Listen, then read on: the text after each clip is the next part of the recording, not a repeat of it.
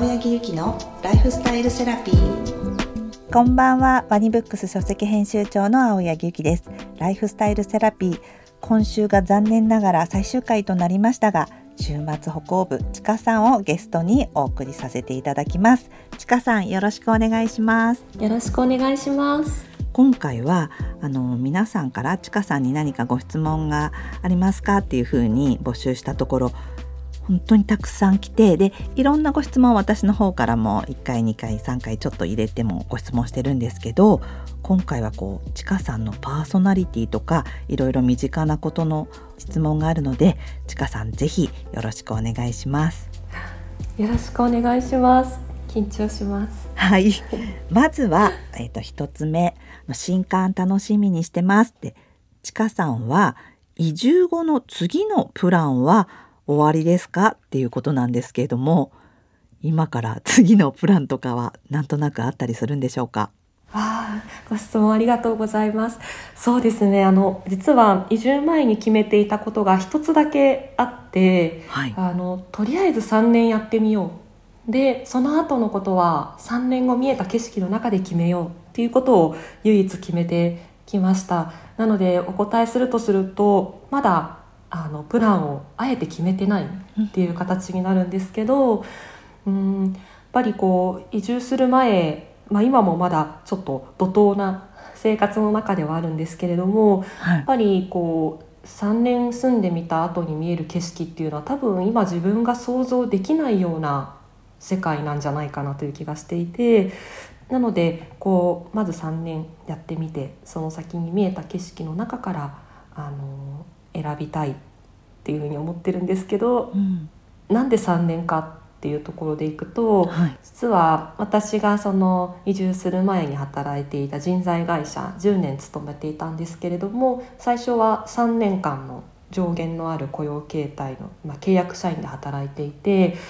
その3年っていうのがすごく自分にはしっくりきたというか当時の上司の言葉で校庭走ってこいって言われても何周走ったらいいか分からなかったらどこかで力が抜けてしまったり、まあ、永遠に感じられてすごくしんどくなることがあるけれども3周本気で走ってこいって言われたらそれは本気で走りきれるっていう言葉をいただいて本当にまさに自分がその3年間がその通りでかつこうやっぱり1年目は何もかもが新鮮で2年目にちょっとだらけてきて3年目に自分らしい働き方生き方が分かるっていう3年間だったのでそのステップを私はこのフィンランドでも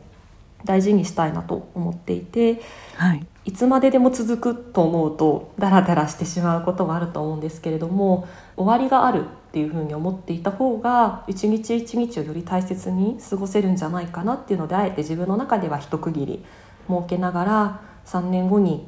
まあ、まだここで何かをしていきたいのかはたまた全然違うことをしていくのかあのその時見える景色を自分自身今とても楽しみにしている最中です。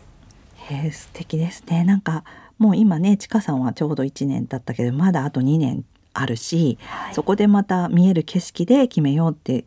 思われてる。でもちゃんと3年っていうふうに決めてるからなんかいつまでいるのかなっていうことはなくとりあえず3年目でまた考えようっていうふうに思われてる答えがあるのってすごい素敵ですね。ありがとうございます。本当にこの1年だけでも1年と思えないぐらいもうすごいいろんな変化があったので、うん、3年目どうなってるんだろうかっていうのをなんかこうあまり制限をこうしなきゃって思いすぎずにあの可能性を楽しんでいきたいなというふうに思います。はい、ありがとうございました。はい、質問にあのやっぱりフィンランド語はちかさんは上達しましたか？っていうご質問なんですけれども。ご質問ありがとうございます。あそれがそうですねキッチンで使うフィンランド語っていうのはすごくあの上達というか聞いたら分かるようになってきたんですけれどもあの、うん、まあ、一番キッチンでよく使ったのが「あのキートスパイバスタ」っていう一日ありがとうっていう、まあ、こちらで日本語にするとお疲れ様に近いような言葉なんですけど、はい、あのそれは毎日みんなで言うようになったりもしたんですけど基本的にただキッチンの中のでの何て言うんでしょうか共通の言語は英語であの私、はい、日本人も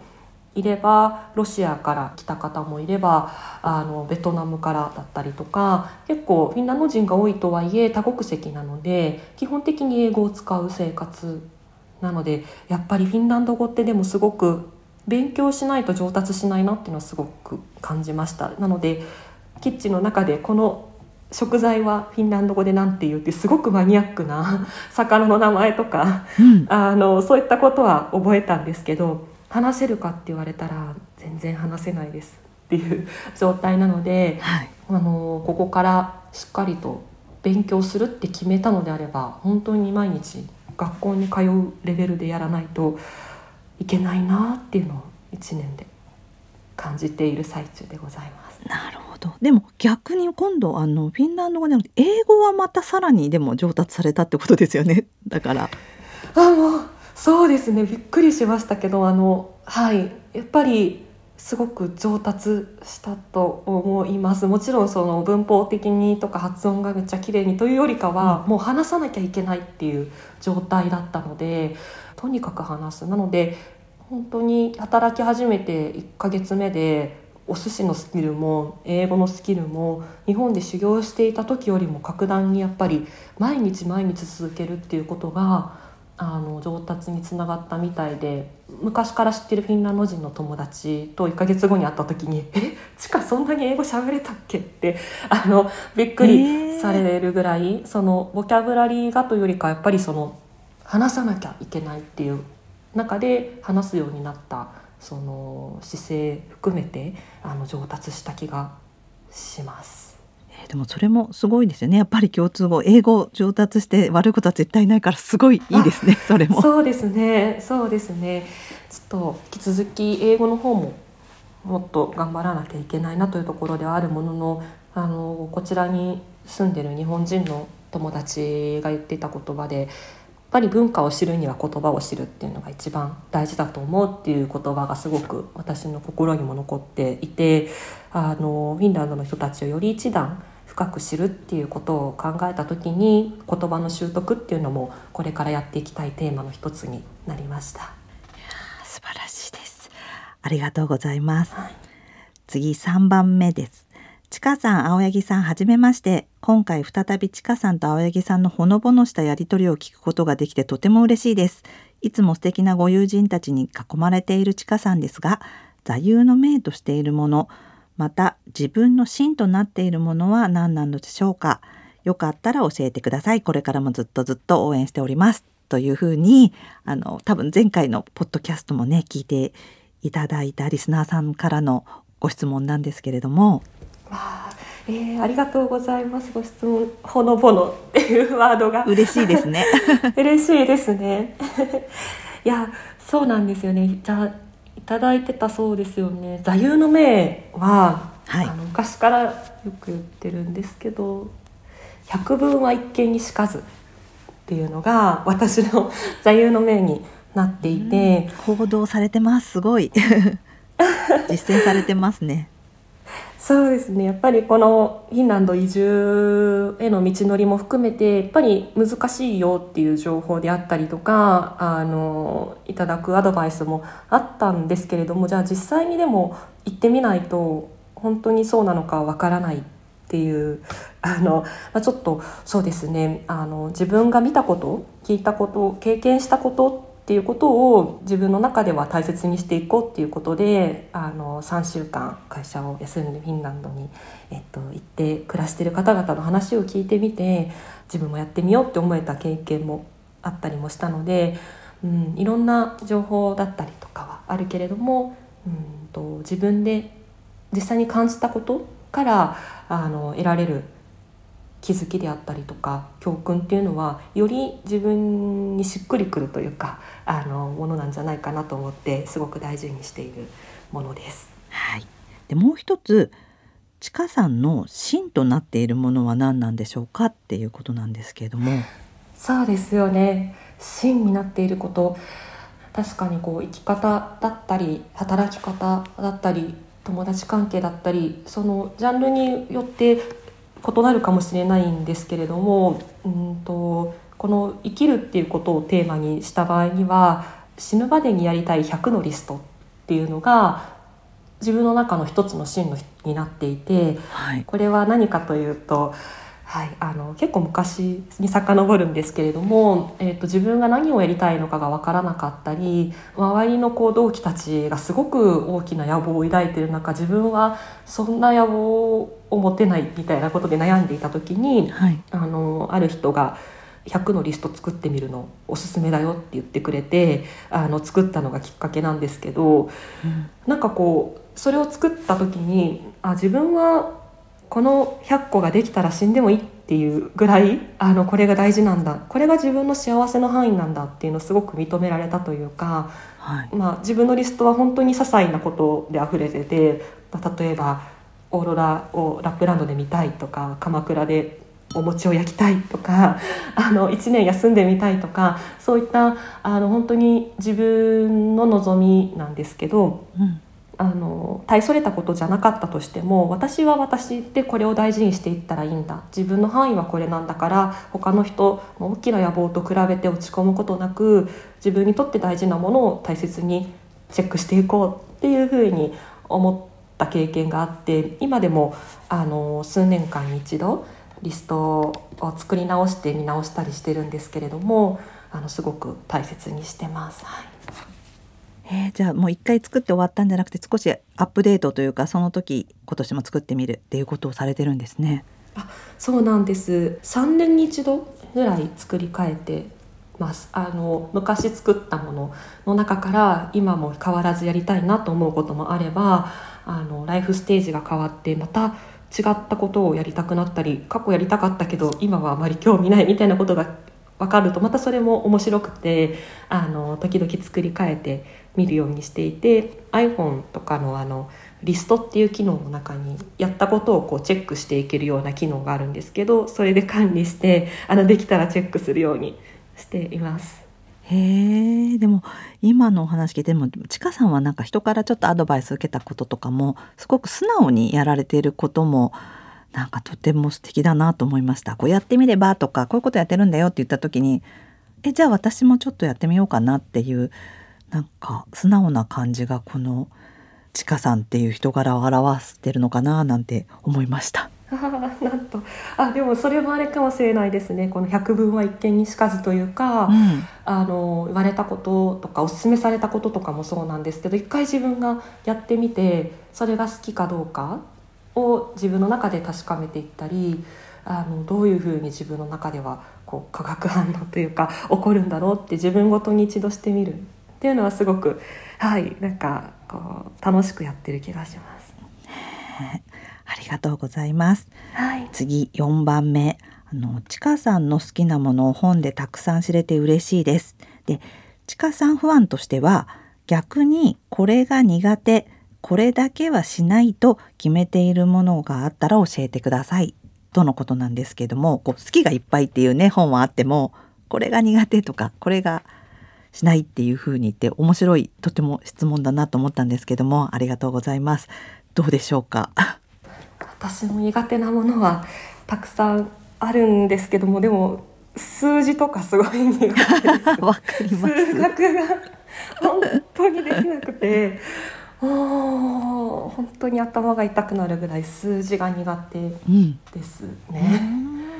数字が苦手だったりあとは意外って言われるかもしれないんですけど一つのことを長く続けるのも苦手です。結構うんあのこれはずっと自分のコンプレックスでもあったんですけどなんかこうバイトだったり趣味だったり、うん、まあ、部活も含めてなんかこうちゃんと続かないというか自分ってなんてダメなんだっていうふうに思うことがすごく多かったんですけれども、えー、でも意外ですね確かにそれは。ねそう言われるんですけど、うん。うん、ただそれこそある上司との出会いで言われた言葉がすごくターニングポイントになったんですけど、まあ、確かに地下は長距離を走るのは苦手かもしれない。だけど短距離をたくさん走って一つのことをやりきることができるんじゃない？っていうふうにあの言われたことがあってそれを実践したらすごくこううまくいったんですよね。そのとりあえずまずこれを1週間やってみようこの方法を1ヶ月試してみようっていうふうにこう一つのことを長くするんじゃなくて違ったことをいくつかトライアンドエラーをしながら走り切りながらやっていくっていうスタイルが自分にはすごく合っているっていうふうに気づいたし逆にそれが上司からは強みになるんだっていうふうに教えてもらったことで、まあ、ちょっと本当に今でもずっと苦手ではあるもののそれをまあ強みに変えていくようなあのやり方自体を変えていくっていうあのことをすごく今も意識してます。へあのやっぱりちかさんの社会人経験のそのやっぱり上司の方とかってやっぱり同じ会社で働いてるといい悪いって見えてくるからすごくそれも経験としていい上司の方にあってまたそれも自分の糧にして素直に聞いてそこが自分のいいとこでもあり、ね、弱いところでもあるんだっていうふうに吸収されてるっていうことですよね。でもフィンランドに関してはすごくあのずっとだからなんかなんとなく長距離なイメージがあるのでね、一つのことにっていうイメージはあまりなかったですけど本当はそういうところも終わりになるんですね。そうなんです。だけどそんな中でも唯一ずっと好きなのがフィンランドっていうのがあって、うんうん、あのそう思えるものが自分の中ではとても珍しいからこそ大切にしたいっていう気持ちもあったんだと思います。そうですよね。あのなんか最後の質問もちょっとそこに似ている質問なんですけどもちかさんはまあ好きが見つけるのがとてもお上手ですがどんな目線でそれを探していらっしゃるのですかっていうことなんですけれども。なるほどはい。またやりたいなまた来たいなまた会いたいなっていうあの再会したいっていう気持ちにそれが現れるような気がしていて、はい、あのこの「マイ・フィンランド・ルーティン」もまさにそうなんですけれどもうんいろんなこう友達からおすすめをされたりとかあの本を読んで行ってみたいなと思った場所にとりあえずまず自分で行ってみるっていうことをした時にやっぱり「あここめちゃくちゃ好きまた来たい」って思うところもあれば、うん、あこの1回で自分にとっては十分かもしれないっていうことがやっぱり自分の中の気持ちの機微としてできるんですけれどもなんかこう、まあ、たとえその場では分からなかったとしても、うん、ふとした時にまた来てたとかあまた行きたくなったまた食べたくなったっていうまたがあった時にあそれって自分にとっての好きだったり今の自分の暮らしに大事な部分だったのかなってその再会の時に気づくことがすごく多くてなので、うん、このルーティンの中にも一生続けたいとか一回きりじゃなくてまた会いたいっていうような気持ちのあるものだけを詰め込んだんですが一つそれが自分の中で目線だったりセンサーになってるのかなと思います。あでもすごい分かりやすいですしあまたアゲインっていうところがまたそれもキーワードで再会っていうのをちかさんの中の好きの見つけるとか探すののこう自分の中でキーワードとなってるんだっていうのがすごい分かりました。これまでのあのポッドキャストの中でも話があったんですけど私がハマると本当にそればっかり続けてしまうっていう。友達が心配するぐらいね。そうなんです。そういうところがあるのであのやっぱりそういう「また」とか「あの何度でも」とか、うん、もうそういう気持ちになった時っていうのは本当に好きなんだなっていうのがもう自分でも分かりやすく 感じる部分でもあるんですけど、はい、そんなところがあるのかなと思います。ありがとうございました。ちかさんにね、いろいろご質問答えていただきましたけれども、ちかさん、本当にちかさんのこうフィンランド愛から、あとちかさんのこのパーソナリティからいろいろお聞かせいただいて、本当に楽しかったです。いや私もこんな風にあの聞いていただけてすごく嬉しいし楽しかったです。ありがとうございます。こうちかさんって本当に小さいことにこう幸せを見つけてその積み重ねがこうまたさらに好きになって充実して満たされていくんだなっていうまあねちかさんのこのトークでもわかると思うんですけどそれがギュッとね詰まったマイフィンランドルーティンヘルシンキ編でまたねあの前回も言いましたけれどもこれも多分日本にいて別にフィンランドに行かなくても多分好きっていうことをこう享受できたりとかあとはあのフィンランドに行ってもあのガイドとしてもパーフェクトだと思いますし本当にいろんな方に読んでいただきたいなと思いました。ちかさんいかがだったでしょうか？そうですねあの自分自身が移住してから暮らしの中で好きになったものっていうものを改めて振り返るうちにあのここに暮らしの根を張れたのはこういったルーティンが支えてくれたからなんだなっていうのを感じて、まあ、ライフステージがこれからまたさらに変わっていく30代人生とともに移りゆくルーティンっていうのがさらに楽しみになりましたしそんな旅路をまた皆さんと一緒に楽しんでいけたら嬉しいなと思いました。本当にありがとうございます。4回にわたってお届けしました。ちかさんありがとうございました。ありがとうございました。ここまでのお相手は青柳ゆきと。週末北欧部ちかでした。ライフスタイルセラピーお聞きいただきありがとうございました。今回は週末北欧部のちかさんをゲストにお招きしました。ちかさんのフィンランドでの楽しみ事とかたくさん美味しい食べ物のお話とかあとまたちかさんのパーソナリティに触れるあのとってもいいお話たくさん聞けて楽しかったです。まあ、ちかさんは本当何より自分の好きに集中しているその姿がとっても魅力的だと思っていますまたねお人柄が現れる落ち着いた声もとっても素敵でしたよね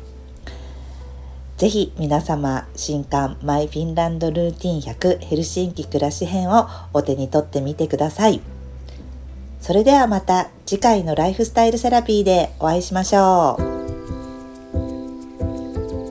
青柳ゆきのライフスタイルセラピー。